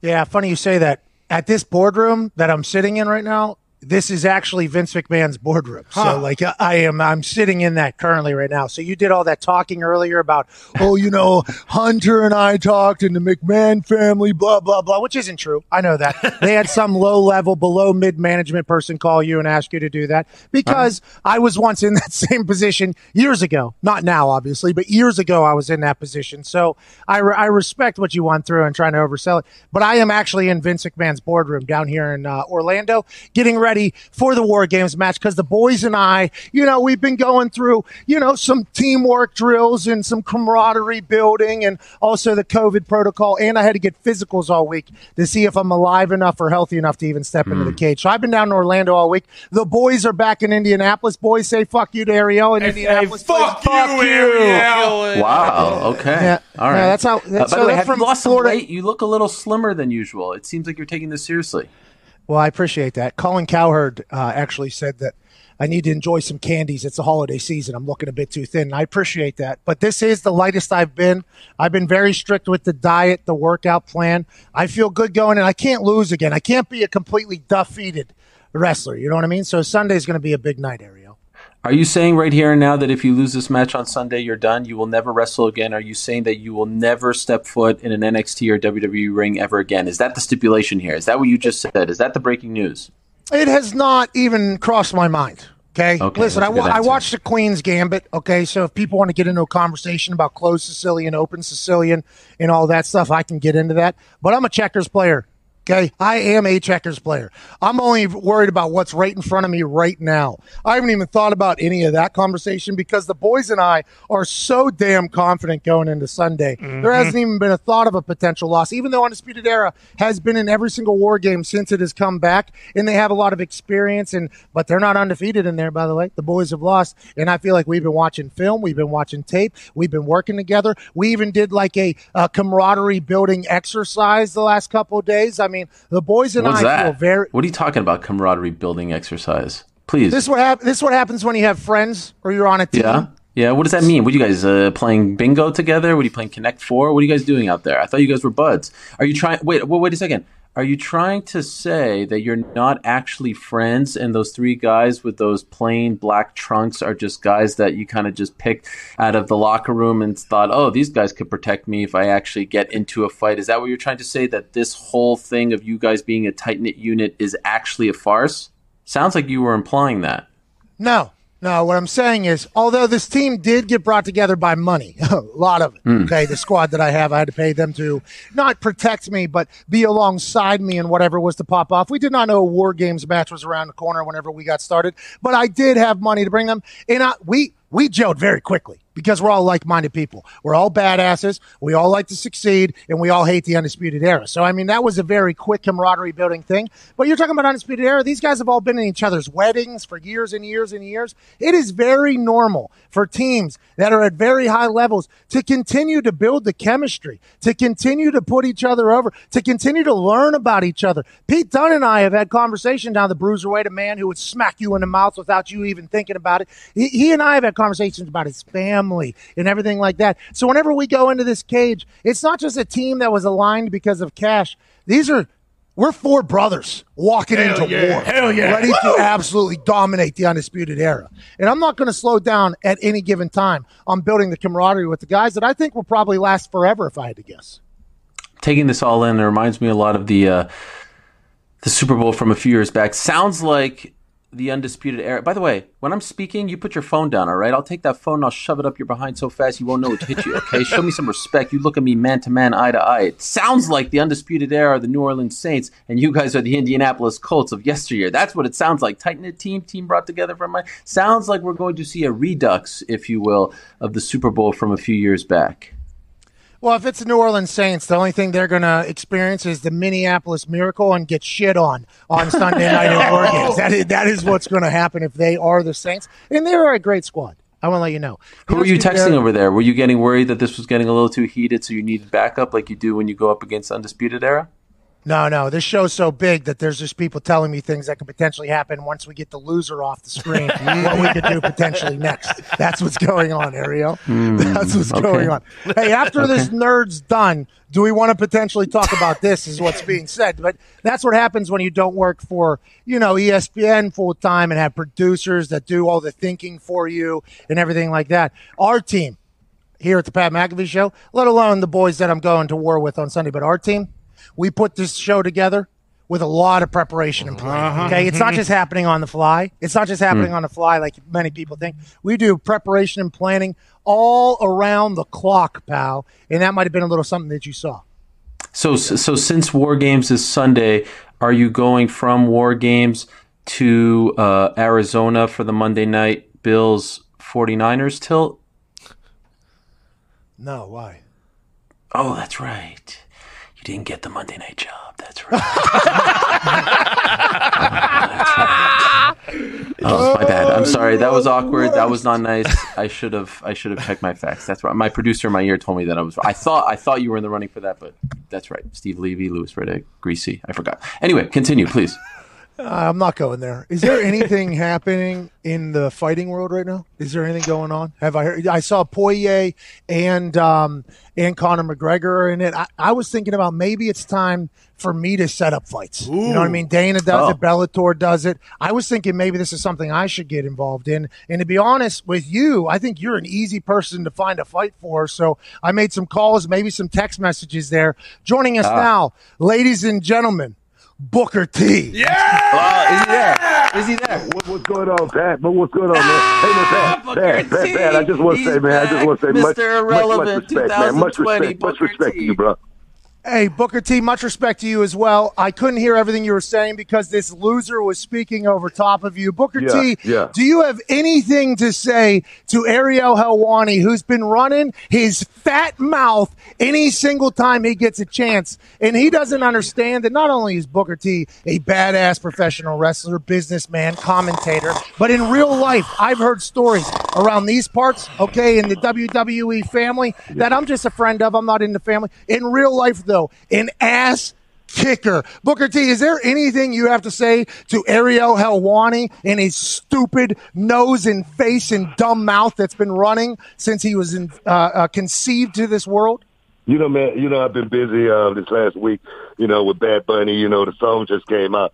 Everybody's all hyped up about that. Um, and I always say, man, just staying relevant um, is, is the most important thing um, to me at, at this stage of my, my life and career. You know, and did I see someone like Aaron Hawani, a guy that's running his mouth. You know, I've been trying to get this guy to come on my show, uh, but he's been he's been running. He's been ducking and hiding. He's been talking everywhere. He's been talking, you know, out the side of his neck uh, about Booker T. There again, um, two-time Hall of Famer, uh, six-time world heavyweight champion, entrepreneur guy that's done um, just about everything, as well as giving back to the youth with a small little wrestling organization that I have here in Texas called Reality Wrestling. You know, we we we we we, we work real hard for our artists here at Reality Wrestling. But Ariel One, like I said, if I I know you ain't I know you ain't working out. I know you ain't training or anything like that, other than uh, other than anything but your voice. Trying to make sure you you call it right when you're out there doing the MMA thing. But but I but I tell you, I challenge you on any any stage, any level, uh, in the ring, out of the ring, don't matter. Um, anywhere in the world, um, I, I challenge Ariel One to any kind of contest that, that you want to uh, partake in. Uh, and my thing is, I'm, sick and tired of all the trash talking. I'm sick and tired of all of uh, someone running their mouth. I, I'm ready to do this like it's supposed to be done. Make this sucker bow down. Make it pay my son. Make him get on his knees and say, "Daddy, I don't want no more." I'm ready to tap. That's what they do in MMA. So Ariel One anywhere, anytime. Like I say, if I catch you at Starbucks, you know, order your caramel macchiato, I'm whooping your ass. It's on site, Ariel. It is on site, he said. Do you have anything to say see, for yourself, no, Ariel? Wait a minute. Wait a minute. Let, let- you know what? I'm going to use the Donald Trump line here. Let's see what sleepy Ariel Helwani got to say. Okay. All right. Well, you know what? First of all, thank you for that. It felt like it was uh, 1998 Nitro again, the last time that you were relevant when you were yeah. dropping that Ooh. Bunny But I, I do, I do want to apologize to you, you. sincerely, Booker. I want to apologize to you because you said something there that kind of hurt me in the heart. So I want to take this time to apologize to you. I understand, based on what you just said, uh, that you have invited me um, to be on your program. And I have not reciprocated. I have not appeared on the program. And so I want to apologize for not taking you up on that offer. I do want to let you know, though, that I have told my agent in the past, and this is probably why I didn't get the invite, that I don't appear on shows that don't have more than 25 viewers. That's the problem. So you see, I work for the worldwide leader in sports. I can't waste my time on rinky dink local Houston, I think, radio shows that are listened to by 25 people. Booker, you had a good run, my man, but it's 2020. 1999 called when WCW gave you the belt because they had no one else in the company. you haven't been relevant for 20 years, Buster. So I'll tell you Yeah. what, if you need me to go over there to boost the ratings like I'm doing this Sunday at the NXT Takeover Oh, show, man, the I'll be happy gonna to crash. do it. The I'll do it out of gonna But to be honest with you, my man, there's nothing Uh, for you me to what? gain here. as- You know what I'm saying? I do a show with that. two-time Olympian Daniel Cormier, a man who stepped in the cage and won the UFC light heavyweight, Oh, my God. title. Daniel Cormier, the guy who cried, the guy who cried on national television because he got his ass whooped by Jon Bones Jones twice. That's the guy you're talking about? On the guy who just got his steroids, Booker, on his last fight, the guy who just got retired. That's who, who you talking about? Bro, come on, come on. You talking about relevancy? Daniel Cormier is no more relevant than you are. I'm gonna tell you right now. The rate, the, the, the ratings are definitely. I'll call his ass up right now too. You want a little surprise you know why? You know why? Because right you, now. you need somebody. You need somebody to watch your back. You need somebody to protect you. You know what? I, I'm, I'm six foot three, two hundred and forty pounds of Roman storming, grave digger destruction, and I know that's a whole lot uh, that will whoop somebody's ass. I don't need no bodyguard. I don't need no backup. Uh, so why why you why you talking about calling Daniel Cormier? Because I just said he was crying on national television for getting his ass. Wow. Wow, you're gonna go there, huh? You're gonna hit the man No, while you down. just This went there talking about my career. shoes that you Booker couldn't T even the dream most- of putting on, Booker Booker T the- You do a little little dance, relevant- you do a little spinneroonie, and you think you're all that. You put a little Booker crown on your head. Guess Booker what the crown one of that the Daniel Cormier put around his neck? He put an Olympic gold around his neck. For God's sakes, what do you know about that? You know Like nothing I about say, that. how, You don't how know many how many walking two down time how many two time Hall of Famers do you know? None, yeah. Ariel. Shut your mouth. How about that, Listen, Ariel? Who wrote you into the Hall of Fame? You didn't earn that. You, know you didn't what? earn any you know of that. Someone wrote you into the Hall of Fame. You know what I am hot about it. Go toe to toe. You're talking to a real shooter, Booker. I'm gonna tell you right now. Ariel What? Let me tell you something. You guys do real. If I see you around the building, you understand that? If I catch you around the building, and I said this before. I said if I catch you at the workplace, they ain't gonna do nothing. If I catch you at the airport, they ain't gonna do nothing. But you're talking about me and my career. You started this. If I catch you at the building, I'm gonna slap you around. How about DC? D- hey, I got I got Daniel Corm. DC, I got Booker T oh. and Pat McAfee live on the radio right now, you disparaging your name. They have come at me. DC, like tell them tell them what you're going to do to Booker T. Tell them right now. You're on the air right now. DC, tell Booker T. He's just like a little bitch. He called Daniel Cormier. Hey Booker T. DC is talking. A real champion is talking. You shut your mouth when a real champion is talking. DC, go ahead. You want DC to talk because you's a bitch. me. I mean, in any in er, any area, in any area, in the weight room, on the track, on the golf course, because I hear that's what he loves to do now. In the wrestling ring, no matter where this happens, it's a non-event. You don't put me in a situation where I'm competing against Booker T. It does not work, and I do not want to embarrass a guy that I used to look up to. But this attitude that he's shown lately shows me why, for so long, no one ever stood up out of their seats when he hit the curtain. Hey, That's right. He was a curtain jerker, DC. He was a curtain jerker, and he rode the coattails of Stevie Ray for years. How dare you speak about Daniel Cormier like this? How dare you guys try to jump me like this? I got I got Olympians by my side. You understand what an Olympian is? Oh, I got champions by my side. Pat McAfee, what have you ever won? A kicking contest? You loser? You haven't won anything. Thank you, Daniel. Talk to you later. the building, oh, Daniel Cormier oh. is not going to be with you and I'm gonna slap you around. How about that? Yeah, you ain't slapping nothing around, Jabrona, right? All you're doing is slapping around that little weight set that you got over there, for yeah, price, yeah. You made for what? the geriatric club, day. 55 and old. Every day. How old I'm, are you in the these gym, days? I'm in the gym training every day. I mean, it's and embarrassing like, that you're like, toe to me right now. You're an old man. Your time is All right, all right. Hey, listen, real quick, Daniel real Cormier. I respect Daniel Cormier and what he's done in the fighting game. I've never called Daniel Cormier out to a fight or anything like that because, like, this all started because because you I, called him out. No, Did like you forget said, no, because the I, old man because stuff I, re- get to you over there? You started it. You started oh, it. Now, now, now, you now you don't want to let me talk. Like I say, I respect Daniel Cormier for what he's done, but but Ariel Winnie, you've done nothing but talk. You've done nothing. I've never heard about one fight that Ariel or one has been in. You the one who brought Daniel Cormier into this beef between you and I. You the sucker who ran your mouth talking about the irrelevance of Booker T and bringing up my career and what I've done to, as far as what I, I've represented in, for, for this business for so many. If for someone you. like you, to dare you. Not one Booker. Me, hey Booker, not one. Not two, Not three, you arena, not four, not five, Not the arena, six, not seven, you not better eight, not come up to me and nine, try to shake my hand nine because I'm a, I'm a slap. I'm a slap you just like a little bitch. More prestigious than a Pulitzer Prize. Booker, thank you so much for your time, man. That was uh, incredibly well done. And if I ever see Ariel, I'll slap him around for you before you even get a chance to get after him. Hey, I appreciate it, bro. Thanks for the time. You're the best, Booger. Ladies and gentlemen, a real champion, a real hero. Dare Booker How dare you try to blindside me with an old man? How dare you try to use an old man to blindside me when I could call up an Olympian, when I could call up a two-time UFC champion? You want me to call up JLP next, American gangster from West Linn, Oregon? I got friends for days. You guys can't touch me. What do you got? You, you got old men coming friends. to your, you don't have friends. But, but I got this you guy. are the one that's trying to fight Booker T not me. I'm not. I'm not saying you know what. Tell Daniel Cormier that I'll, I'll give him the bid. I, not a single. I have a little self awareness. You do not, Ariel, and it was very obvious that entire conversation with Booker T. And I assume that will potentially be to your detriment at some point, Woo. especially if he sees you, because he said more than once uh, that he's just going to smack you around. And I, I don't yeah. think Booker T's messing he'll around. He'll see me from like 50 yards away. He'll get on his little scooter. He'll use his little cane, and then I'll just power walk my way out of there. I mean, how is he going to jump me? I mean, the guy is 57 years old, is if not 58. I mean, yeah, okay. I'm I'm, I'm very afraid. How like, old what, are you? What else? How Who else you, you got to bring out? How old are you? How old are you? How old are you? It doesn't matter how old I am. I'm 38. I'm 38. Hey, I, I would bet very, very large amounts of money that mm-hmm. a 57 year old Booker T. I don't know if that's how old he is, 55. whatever he is. 55? Mm-hmm. Looks 57.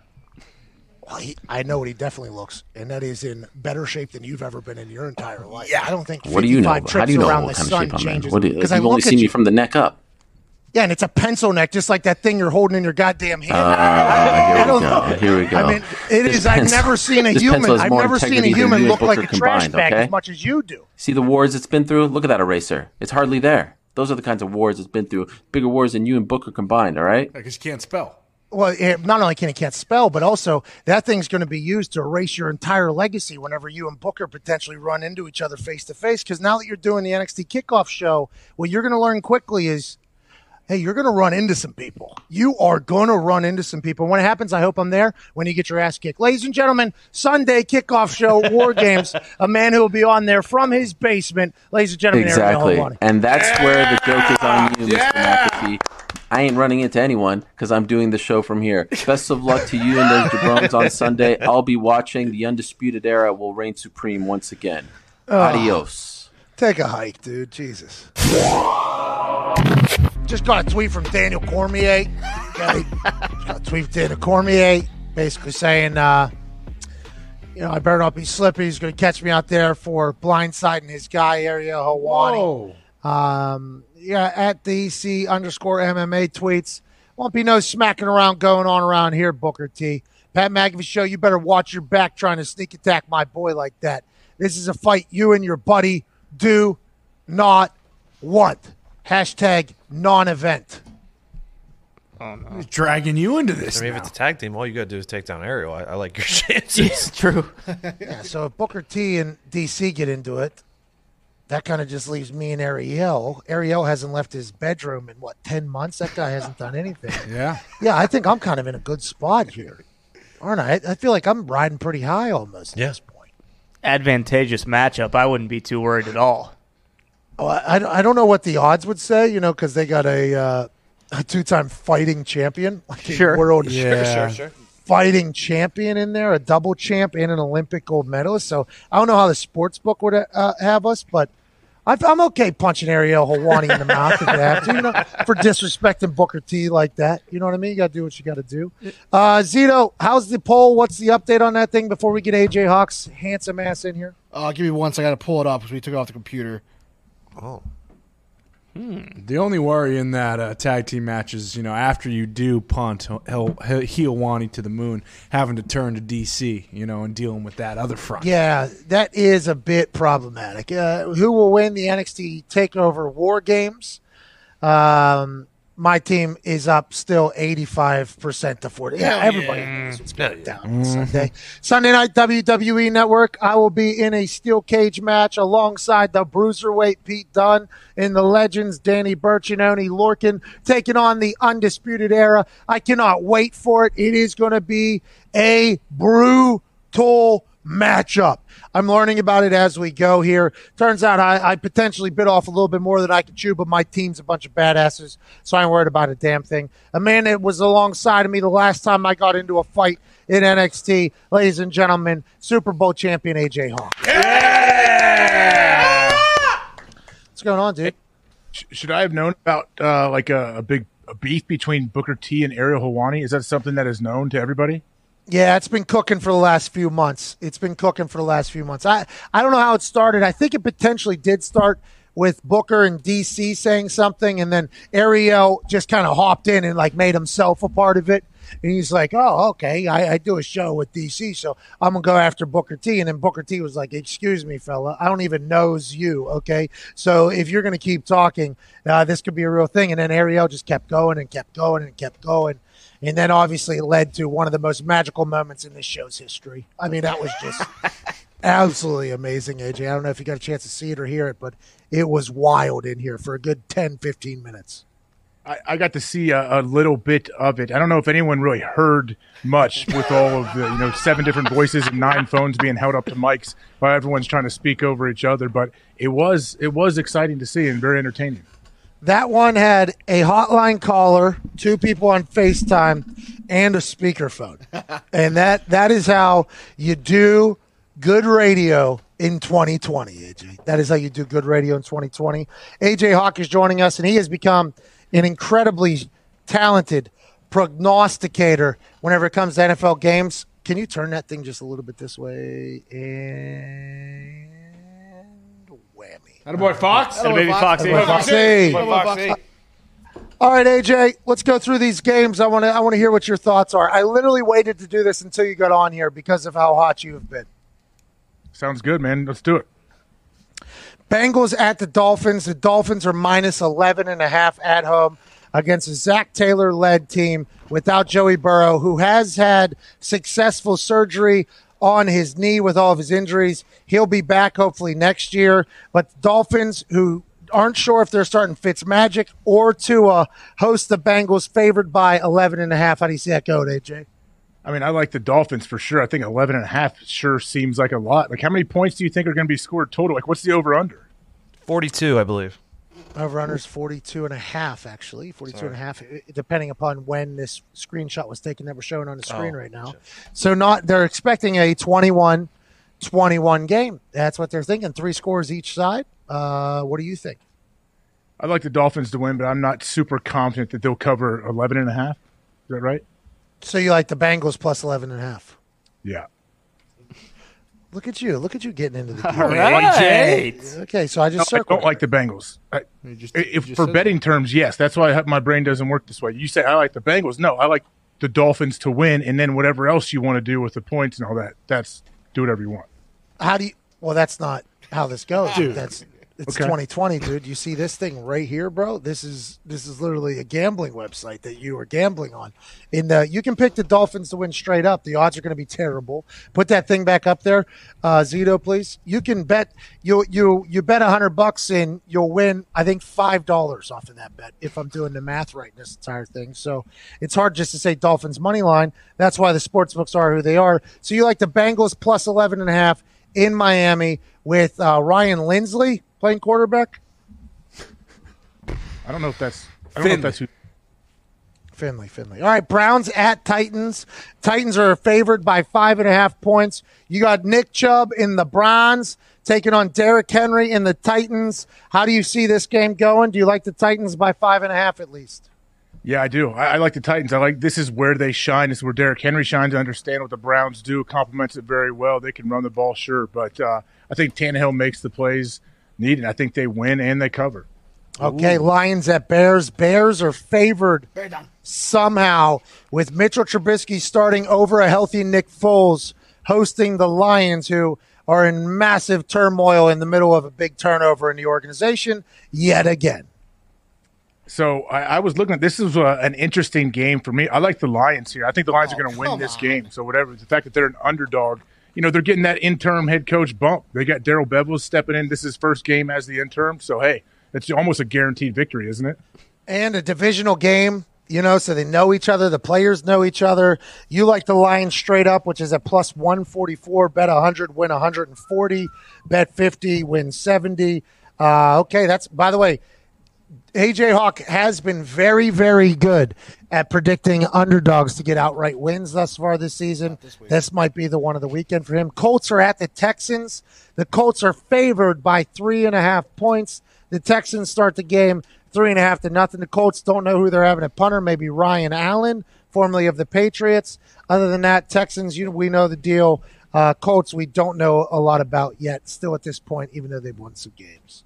I like the Colts, and I I think they cover too. I I think they do for sure. And, and to clarify, they don't. The game doesn't start like the three and a half points. Has have, has there ever been a half point given in an NFL game?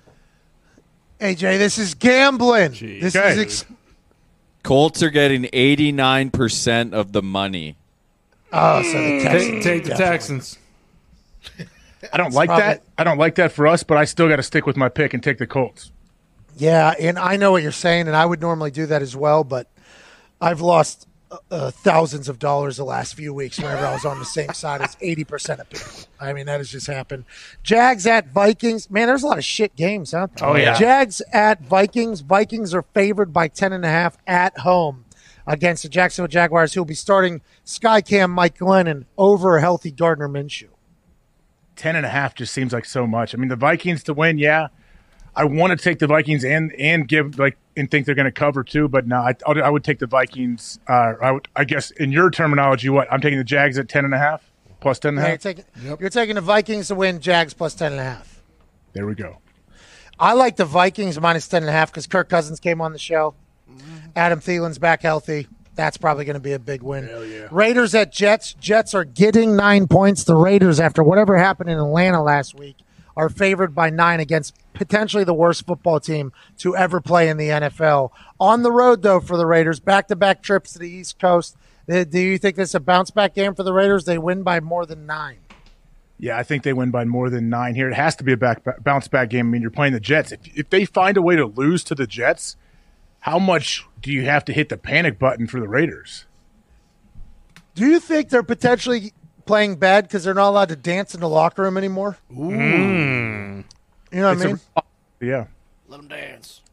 Like, are they allowed to have the same energy and vibe that Jon Gruden likes to have with his team? Knock on wood if you're with me, man. Well, you can't knock on wood because you guys aren't at a desk anymore. We're spread out in the indoor facility in the desert. We can't even do that.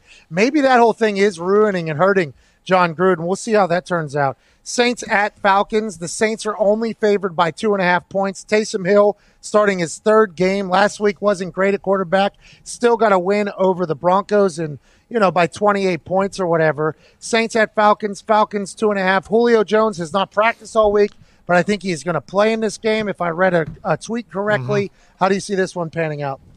So I, I, this uh, this game is very interesting to me. I like the Falcons, and I, I think they're going to win this game.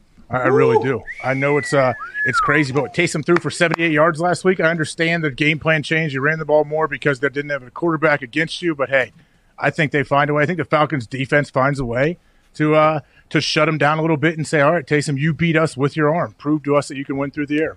Sean Payton is seven and a half and oh uh, with quarterbacks not named Drew Brees in the last two years. Okay, five and zero with uh, Teddy Bridgewater, half a game dub with Jameis Winston, and two wins here with Taysom Hill. Uh, you would think at some point they're going to have to lose a game, but I'm not 100 percent sure this is the time. I mean, after the Falcons, I guess beat the shit out of the Raiders, maybe they're still playing for Raheem and trying to get him the gig or whatever, but. That's a wild. I, I'm going to stay away from this. This one seems like a line that I did not expect to be two and a half, and I think that's why I'm going to stay away from it. You like the Falcons straight up, though. Yes, I do. I, and the only thing that would worry me is just how good the Saints defense is. I hope they don't just make Matt Ryan look like he's 100 years old and, and, and get a ton of pressure on him and force him into bad throws. But yeah, I think the Falcons can win. In the first game in Arizona this weekend, Rams at Cardinals. The Cardinals are getting three points at home against the Los Angeles Rams, who just lost to the Niners, uh, who are also playing in Arizona on Monday night against the Bills. How do you see this one panning out? Will the Cardinals be able to play up to their potential, or do you think they lose this game? I think the Cardinals lose this game. I think the Rams come in and win. I'm surprised the Cardinals are favorites. I know because No, they're, they're at not. home, doesn't They're that not. give them The three Rams are points favored by three. I couldn't hear a word you said because you talked during me. Oh, the Rams are favored by three. Oh, the Rams are favored. Okay, I thought you said the Cardinals were favored. No, I like the Rams, and I think they definitely cover too. oh, you think big bounce back game here? You, because the thing with the Rams is, if you can't get pressure on Goff, he can sit back there and pick you apart. And it feels like the Cardinals defense, for whatever reason, they might have the players, but they don't get a lot of pressure on the quarterback. It feels like so. If old McVay's offense is able to run and you got time to do it, it does feel like the Rams are going to be successful on the offensive side of the ball. Will the Rams defense be able to stop Kyler? I think they have the speed to do so. I think they definitely have the speed to do so. That's how you got to look at that in my eyes. I like the Rams there as well. That might be one of my picks. Also, Pat, one of the reasons though, I, I mean, one of the reasons I like the Rams too is because I'm not sure that Kyler's 100. percent I mean, he's definitely not 100, percent but we'll see. You'll see if he can run around. I mean, he seems to still be able to throw it all right, but I don't think they're going to take any chances with him, any design QB runs if his shoulder's still hurting him a little bit. He's got that shoulder. He's got a shoulder. You know what I mean? Uh, Rams J- Rams five and zero against the spread. Their last five in Arizona. There's a company nuke. too, Get down. Five to the and zero against the spread in AZ. Okay, here we go. Uh, yeah, I like the Rams. I like the Rams a lot. Actually, that might become one of my picks. Giants at Seahawks. The Seahawks are favored by ten. Is Russell Wilson all the way back? They get a win over the Philadelphia Eagles. They don't cover though because it's something they can't close the damn game out. Do the Giants keep it within ten against the Seahawks? This one's tough for me, man. I, I, I think the Seahawks are definitely going to win. I was hesitant early to to think that they're going to cover, but now I do. In the moment, I think they're going to cover. It has moved to 11 since the news that Daniel Jones is doubtful. What? They definitely cover. You think the Giants cover or the Seahawks cover? No, I think the Seahawks win and they cover. Okay, because Daniel Jones is out. No, not just that. Who's going to be starting for him? Colt McCoy. Oh, oh now, man, the spread should have dropped from like 11 to 6 with Colt. Are you kidding? Yep. Colt can sling it. I- I- Exactly. man, I don't feel as good about it, but I'm going to stick with it. They're going to win, and they're going to win by 11 or more. Okay, Patriots at Chargers. Uh, Patriots are favored by one traveling to Los Angeles. Uh, there will be no traffic on the way to the game for the team buses for the Patriots. That that's an obstacle you got to get out of the way because nobody's allowed to drive, walk, or even bicycle around out there. Uh, Patriots are favored against a Chargers team that seems to have the pieces if they really want to, but just can't get right for whatever reason. They just can't get right over there in LA. So the the Char- the Patriots are favorites, which is absolutely sh- not shocking, but it's surprising to me because I like the Chargers to win this game. Belich- Cam- Bel- Bel- Belichick twenty and six against rookie QBs in his career. Yeah, what's up, AJ? I just don't know how you have any type of thought that the Chargers are going to win a game. Like, eh, what have they done? You think in your eyes, it's like they'll win a game, especially after Anthony Lynn tells them you got no shot at the playoffs. Okay, I understand. I- And believe me, the, the thing that worries me is how Belichick is able to craft defenses to confuse young quarterbacks. But Justin Herbert and Joey Bosa, that's two of the reasons I think that they're going to win this game. You son of a bitch. All right, let's go to uh, Eagles at Packers. Packers minus eight and a half at home against a Philadelphia Eagles team that just had Carson Wentz stand in front of it and tell him that he sucked. That's what Doug Pederson said. That Carson Wentz told the team that he hasn't been. He understands he hasn't been playing well. A lot of accountability. He knows he's got to play better. Will that rally the Eagles team and Carson Wentz to play better? How do you feel about this game? Packers at home. Aaron Rodgers playing unconscious at the moment. Yeah, he is, and I think that the the Philadelphia defense is flying under the radar a little bit. I mean, they've had to find a way with their offense not being able to score points, turn the ball over so much. So I think their defense is going to be okay, but I still think the Packers find a way to win and cover. All right, there you got it. There's AJ's uh-huh. pick. Let's go. He's he's got the Packers covering. He's got the Chargers outright winning. He's got the Giants plus no, he's got Seahawks minus 11. He's got the Rams covering 3. Falcons winning by just winning, I think he said. Raiders minus 9 over the Jets. Vikings plus 10 and a half or Vikings minus 10 and a half to cover. Colts winning. Lions, Titans, and Bengals. Let's go, AJ. Here we go. Let's go. Let's go make some money this weekend on FanDuel. Let's break FanDuel Sportsbook and take every dollar they have, pal. I tell you what, you know what? This is you forcing me to do these picks. It's actually got me more engaged in games in the NFL. I've always been engaged, but now I'm really like, okay, I want these things to hit. Yeah, yeah. That's that's why, like, that's why gambling is so damn good. Like, like there's Best. people that are against it. Obviously, there's people that don't necessarily get into it or whatever. But games are so much better whenever you have something on the line. And I only bet as much as you can win or as much as you want to win or lose, you know. So don't don't be an idiot. And I think a large majority of people do that in a smart fashion. But man, whenever you got five bucks, ten bucks, fifty bucks, two thousand dollars on a team to do something and they do it, there is nothing like the feeling of looking in the mirror and saying you're the smartest motherfucker on earth right it is such a good feeling. Now, we haven't experienced a lot of that the last few weeks, I'm to be honest, especially with the Super Boost. But this week's Super Boost, I feel very, very, very good about. It is live currently on FanDuel Sportsbook. I have a two team teaser if we want to put up the photo here. Um, I have the Dolphins minus five and a half and the Packers minus two and a Uh, we have to transfer it over, so right now we have to lose AJ for a second, and now it's up. Here we go. There it is. All right, here we go. Here we All go. right, here we All right, go. here we go. And There's That's- a super that's a production, baby. Minus 125 to plus 125. I have a two team six point teaser. Dolphins minus five and a half. Packers minus two and a half. Both those things have to hit for us to win. You bet 50, you'll win 62.50 on the other side. The Dolphins, obviously, at home against the Bengals minus five and a half. And then obviously the other pick on that particular one, Packers minus two and a half. There we go. Against the at home against the Eagles. Normally at eight and a half there. Uh, thank you, Zito, for making that happen. But I feel like this is going to hit though. The Super Boost has For been sure. ice cold. All right, that's the show. We can't thank you enough for listening. Thank you to all of our guests. Today's show was awesome. Really was a feel good Friday. Pat will be back on Monday. Be sure to watch him and the boys uh, beat the living piss out of Undisputed Era on Sunday night at WarGames. I'm pretty sure it's free for new subscribers to the WWE Network. Don't quote me on that, but I'm pretty sure it is. Thank you all for listening. We appreciate all of you. Um, you guys are the best. We'll talk to you on Monday. Cheers.